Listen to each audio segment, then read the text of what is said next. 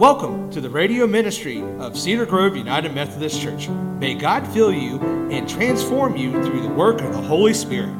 Now for some music and then Pastor Brian Boley.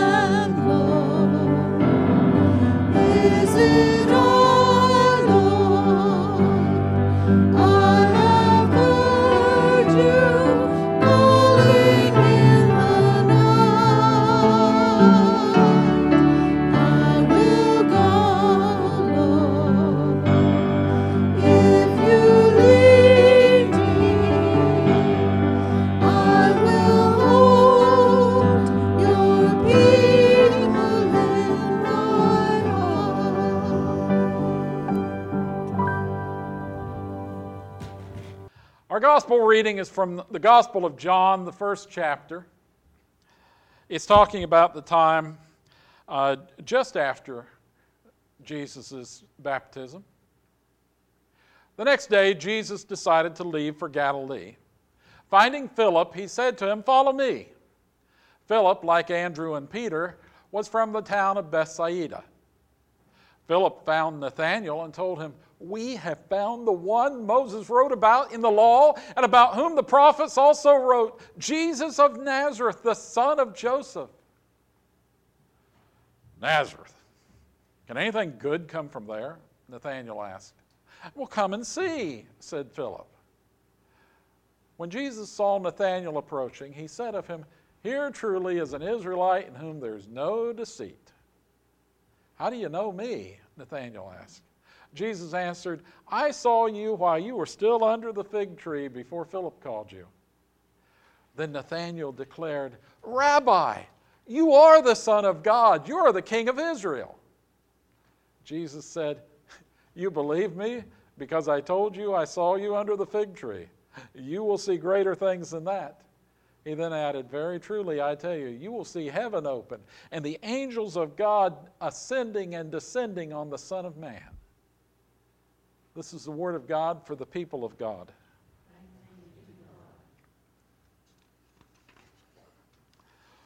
One of the concepts of Christianity which began with the story of God in the Bible, is the concept of the calling. Today, this is a widespread idea. We get called for everything, particularly by telemarketers. But this was not always a concept. For when we think about a calling, there are certain clear parts to a calling. First, someone must do the calling. That someone ha- must have the ability to decide and act what we increasingly call agency. The caller decides and acts. The caller is not forced or coerced to do these things, but the caller chooses to call. God always has agency. God can always make decisions and act. Second, there must always be a person who is called. The called person also may decide and act, for calling is not coercion. We don't force people with a call, but it may be persuasion. The called person must agree that they have been called it's not a calling if you're handcuffed by soldiers and forced to do what someone has ordered you to do. That's not a calling. A calling is when you're asked to do something and you choose to do it. And there must be a purpose, a goal, a description of the calling. You may be called to clean. You might be called to make great movies. You may be called to be a minister to children. You might be called to be a mechanic, or you might be called to teach. But you know, the callings of Christianity are even more specific than these callings. In Christianity, God calls a person to a great purpose for the, for the purpose of forwarding God's mission in the world it's a direct connection that happens. It's similar to the call you give your hands to move on behalf of your brain. It's like the call you place on your legs to walk you somewhere. It is the call that is a direct connection with God. God calls people for great purposes throughout the Bible. God called Gideon. Gideon sent an angel. I mean, God sent an angel to call Gideon to take and raise the army of Israel and defeat the invaders of the day. And Gideon tested the call by placing a fleece on a sheepskin and then praying that the dew might come on that sheepskin at night, but not on the ground. And that's what happened. And so Gideon the next night further tested God and the call by praying that the dew would come upon the ground, but not on the sheepskin. And that happened also. And so Gideon had his call confirmed by miraculous action. And then Gideon proceeded to raise that army and defeated those invaders. In our Old Testament reading, we see Samuel, who at that time was about four or five years old. He'd been given to be an apprentice to Eli, the high priest of Israel, and he was sleeping in the temple at night. Samuel repeatedly hears a voice calling him. Naturally, he thinks it's Eli's voice, who's sleeping in a nearby room. But Eli has not called for Samuel, and this happens several times.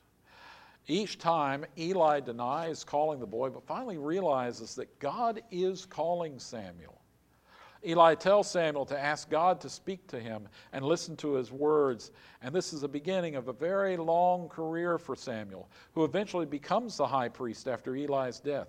And Samuel, following God's instructions, he finds Saul and makes him the first king of Israel. And then later, again following God's instructions, makes David Saul's replacement. Samuel had been called for a great purpose by God. And it began that night in the tabernacle. It wasn't actually the temple, it was the time before the temple. It was the tabernacle, that big tent that the Israelites had carried around with them. Began that night with a still small voice calling out Samuel's name. Many prophets were called by God for the purpose of delivering a message or many messages to kings and people in Israel. But when we get to the New Testament, the Gospels begin to speak of the calling of the disciples, things change. Now, it's important to notice Jesus is not called. He was God walking upon the earth, so he knew from before time began what his purpose was. But now, as Jesus begins calling the disciples, there are many people called at once. And it's happened that way ever since. Many people are being called to do things for God. In this episode, Jesus has gone to the Jordan River to be baptized by his cousin John the Baptist. And John standing there with a couple of John's disciples, Andrew, and probably the man who would later become known as the Apostle John. The scraggly baptizer sees Jesus walking by and he points to him and says, Look, the Lamb of God. So Andrew and the younger John, they choose to follow Jesus. And after a brief talk with him, they go to where he was staying and they spend the day talking with him. They talked that, that whole afternoon and into the evening. And after this, Andrew went and found his brother Simon. They were both fishermen on the Lake of Galilee. His brother Simon was the man that Jesus very soon named Peter, which means the rock. Andrew brought Simon to Jesus, and all three of these men, Andrew and Simon and uh, yeah, Andrew and Simon, they, they were fishermen on the Sea of Galilee, as well as the Apostle John. The next day, Jesus decided that he was going to leave the Jordan River and walk north to Galilee, the land on the west and north sides of the Sea of Galilee. As he was leaving the Jordan, he found Philip, who was from the same hometown as Andrew and Peter, Bethsaida. It's a small village located on the east side of the upper Jordan River that dumps into the Lake of Galilee. Jesus told Philip, Follow me. Well, Philip quickly looked for his friend Nathanael and told him that we, probably referring to Andrew and Simon Peter and himself, we had found the one Moses wrote about in the law and about whom the prophets also wrote, Jesus of Nazareth, the son of, of Joseph. He's saying that Jesus is the Messiah, Jesus is the great Savior. Philip and his fishing friends had decided that this man Jesus from the town of Nazareth was the man the prophets and Moses had foretold in the Old Testament to save Israel. Well, Nathanael expressed the view of many young men for a town nearby. You know, the way we in Parkersburg might talk about Gallipolis or Ravenswood or Spencer. The way a WVU fan might talk about Pittsburgh, or the way everybody in Atlanta talks about the entire state of Alabama. Nazareth. Can anything good come from there? Nathaniel asks his buddy Philip that. And Philip says simply, Come and see. You know, Philip is often a bit of an outsider in the Bible. He isn't listed as one of the fishermen from Bethsaida, but he's from Bethsaida. The four fishermen are Andrew and Peter, James and John. Perhaps it's because Philip has a Greek name. People in those days named their children just like we do, after members of their family or famous people. The original Philip was not Jewish, but he was the father of Alexander the Great, Philip of Macedon, who lived about 400 years earlier and had conquered Greece. His son, Alexander the Great, went on and conquered what's today Turkey and Syria and Iran and all of Israel and Egypt. And Philip the disciple later brings a group of Greeks to meet Jesus. So there's a Greek heritage there some way. And, but he's always connecting people with Jesus. He's a good person to, em, to emulate, a good person to imitate. So Nathanael gets up from where he's sitting and he heads to see Jesus. And Jesus says, Here truly is an Israelite in which there's no deceit, no guile, no sin. That's what the older translations will say. Nathanael's a bit shocked to find out that Jesus knows of Nathanael's honesty and his lack of diplomatic speech. In other words, his blunt speaking. Nathanael wasn't afraid to offend people with what he honestly thought. Can anything good come from Nazareth? How do you know me? He asked Jesus. And Jesus answered, I saw you while you were still under the fig tree before Philip called you. And now Nathanael is really shocked. He apparently had thought that he was hiding in the shade. For, you know, fig tree branches go down to the ground and they form this cool little cave for anyone sitting under the tree. We used to have a fig tree when we were living in Atlanta. And they're huge trees and they're broad growth. All those branches that they have, it just covers a huge territory. And it provides a great place for even a group of men or women to sit and discuss Scripture. And additionally, sitting under the fig tree actually became a figure of speech for just sitting there and studying Scripture by yourself or with a group of other people, sitting and talking about the meaning of Scripture. In fact, the saying goes back to several places in Scripture, like Zechariah 3, I want to call your attention to, where it speaks of the prosperity dream of ancient Israel. Here's what Zechariah 3 says Hear now, O Joshua the high priest, you and your companions who sit before you for they are a wondrous sign. Behold, I'm bringing forth my servant, the branch, says the Lord of hosts, and I will remove the sin of this land in a single day. Some say, remove the guile or deceit of this land in a single day. That day, says the Lord of hosts, every one of you will invite his neighbor under his vine and under his fig tree.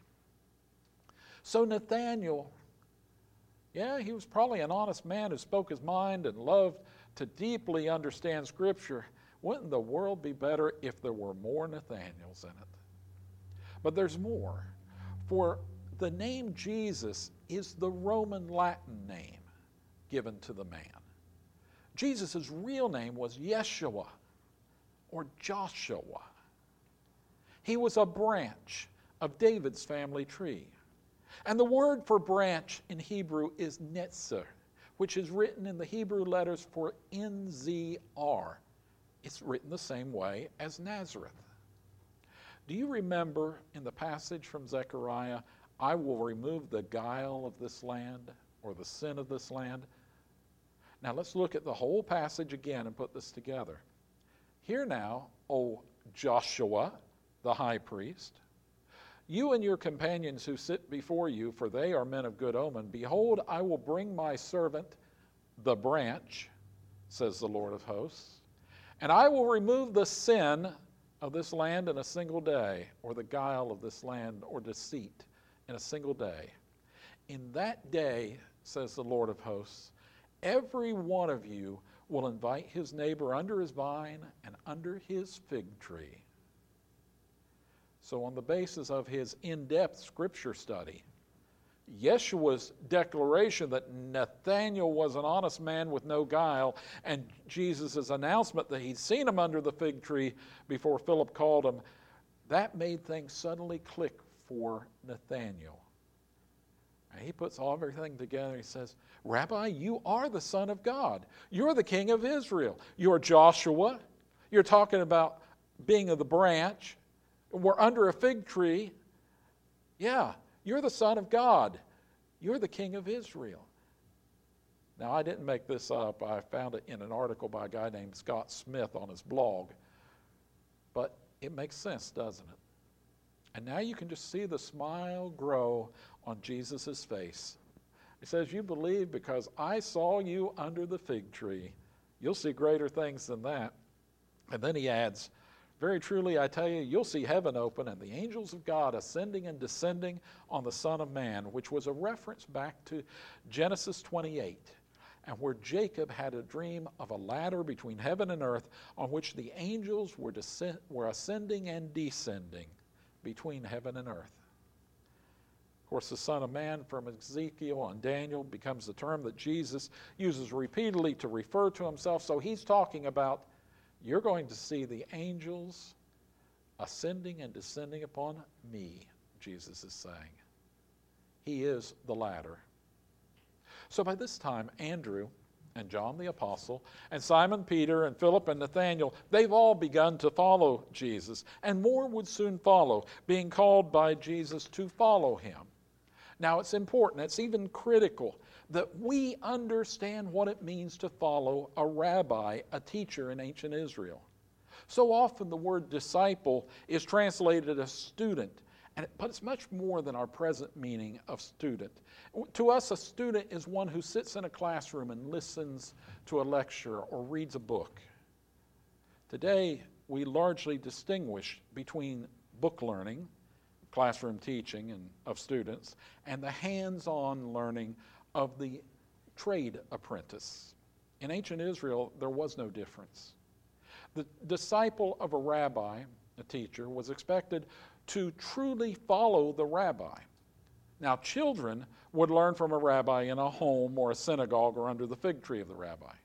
But by the time a young man was in his late teens and serious about learning the deepest parts of a relationship with God, it was time for a more active sort of learning. For the best rabbis, they traveled greatly and they talked and they walked and they had this active method of learning. Our idea of learning about Jesus while sitting in a pew misses a tremendous amount. For the disciples were not called to sit in a chair, but to follow Jesus. And Jesus liked to be on the move. He walked, followed by his disciples. He walked from Galilee to Jerusalem several times, a 100 miles each way. He then traveled north to Mount Hermon, the highest peak of the Golan Heights, and west to, to Tyre and Sidon in Lebanon. He visited areas where lepers were found and he talked with them. And he went to places where Samaritans were the majority, not Jews. And he spoke along the way with the Romans and the Greeks, and of course with many Jews, whoever he happened to meet. And so we need to look at this in our lives. Was are we doing like Jesus? Jesus was constantly teaching, using examples from the people they encountered on the road, from the flowers in the fields they walked through, using the views from the mountains and the sights around them as illustrations, looking at the temple in Jerusalem and making comments about it. What do we do? Well, today Jesus still calls us to follow him and learn about God through our encounters with him. There are several levels of learning that a mature Christian needs to understand. First, there is the Holy Scripture and the meaning of these stories. That's something that we learn from our own reading of Scripture and our two way prayers to God and listening to the Holy Spirit. And we learn more about these stories from the sermons we hear. Today, we Christians are pretty good at listening to sermons. Wake up, folks. Wake up. But we're not so good at studying Scripture ourselves. After all, how much of the Bible did you read last week by yourself? That's one key reason that we're told to assemble together. It's because we mostly don't read the Bible and study the Bible ourselves on a daily basis. I know that many people say they can study Scripture by themselves, but do they? Do you? And so we read Scriptures in our services. Now, I've been to churches that have really cut back on the scriptures, reducing the readings in the services to a verse or a few verses, arguing that people don't really want to hear the scriptures read. Well, that may be true, but I think the real truth is that some pastors prefer to keep the attention on the songs and the sermon teller rather than upon the scripture. When we were writing here today from, from Vaught Chapel, Sandra said, I really got something out of that script, out of that uh, today. Said, What was it? She quotes to me from the scripture, the scripture I didn't say anything about. It's not from my sermon, it's from the scripture. And that happens a lot to me. People will say, I got something out of that today. It was from the scripture, not the sermon. That's why we have so much scripture in our services, because most people won't read scripture at home. The sermon usually focuses upon one or two scriptures and helps us to understand the meaning of those scriptures. And this is where most people learn their scriptures. How about you? But in ancient times, a rabbi, including Jesus, would sit under the fig tree in the shade, and a group of people would sit around and discuss the meaning and interpretation of the scriptures. There's a great time of learning that comes from these sorts of discussions. And that's what we do on Wednesday night at the Bible discussion. We focus on going through a particular book of the Bible in depth. This week, we're going to finish up the book of Hebrews and go on to the epistles of Peter. Our Sunday evening Bible discussion is less formal. We had a, a wide ranging discussion of all things Christian or biblical. Any questions pretty much up, on, up in the air. And then that next week, when we start that confirmation and Christian basics class, They'll begin at noon with pizza. Uh, we'll cover really critical things. But there's more to Christian learning and to following Jesus. For example, when we meet for lunch somewhere, we have a chance to see how mature Christians deal with non Christians that we encounter. When a group of us goes out to lunch, we see people talking, Christians talking to non Christians. And that's just like when Jesus ran into Romans and prostitutes and lepers and blind men and wealthy men. There's all sorts of people in this world. And we should be out in the community on a regular basis together, like our Gideon members are, distributing Bibles and New Testaments to the people they encounter. But Jesus also took his disciples, his followers, into active ministry. Jesus and his disciples healed people, they fed people, he taught people in various villages, synagogues, and, uh, and along the pilgrimages to Jerusalem. He constantly spoke to people, and he often explained his actions to his followers in a private conversation at dinner later that evening. The important thing to notice is that Jesus took his followers out into the world so he could teach people how to answer questions and how to handle hostile crowds and how to love people. If we consider the Sunday morning service to be the only time we're going to focus on learning to be a Christian follower of Jesus, we've missed a lot. Now, I know COVID is still in the world, but most of the danger has passed. Now, Brooks shows us almost every week how to follow Jesus in the world around us with his weekly visits to the assisted living facility. If you want to learn more about how to work in ministry, Join him at 2 o'clock at the back of Cedar Grove Assisted Living, and he'll show you. He'll get you working. And uh, we could use more pianists, another pianist to spell me occasionally, but I'll tell you, the biggest need we have is for someone who will just help folks find their place in the hymnal. Our Gideons are showing us how to follow Jesus and spreading scriptures in the local area. If you want to learn more and better how to lead someone to Christ, speak to the Gideons and their wives Brooks and Patty, David and Brenda, Jim Wolverton and Beth. Sandra and I often go out to restaurants where we speak to the servers about what's happening in their lives. If you want to, join us for a meal sometime. give us a call and let's plan to meet somewhere, and we'll show you how we speak to others. For you and I have all been called to follow Jesus. We believe in him. Now it's time to follow him, to learn from him and the people who have already learned skills that Jesus taught to the 12. For one of the things that's obvious when we read the Gospels is that Jesus wanted his followers to change the world. That's the purpose for which we were called. Jesus, who is God on the earth, is calling each of us for the purpose of changing the world around us for the better. How we do that may be different for each of us. You may have one way, you may have another. But the call is there for me and for you and for you and for you. Will you listen to the call to the God who's calling your name, just as he called Samuel and Philip and Nathaniel and all the rest over the centuries? How will you respond to the call? What will you do? What is your purpose? What does the Lord want you to do? Cedar Grove United Methodist Church and Pastor Brian Boley would like to thank you for listening to last week's pre-recorded sermon. Join us live this Sunday morning at 10:30 a.m. and on Facebook. We are located on Route 47, a mile and a half east off I-77 just across from WVU Parkersburg campus. Donations may be mailed to Cedar Grove UMC, 168 Old Turnpike Road, Parkersburg, West Virginia, 26104 or you can text the word GIVE to 1304 244 1903 or visit our website, cedargroveunitedmethodist.org, and click on the Give tab. This will bring up a form where you can determine how much you would like to give.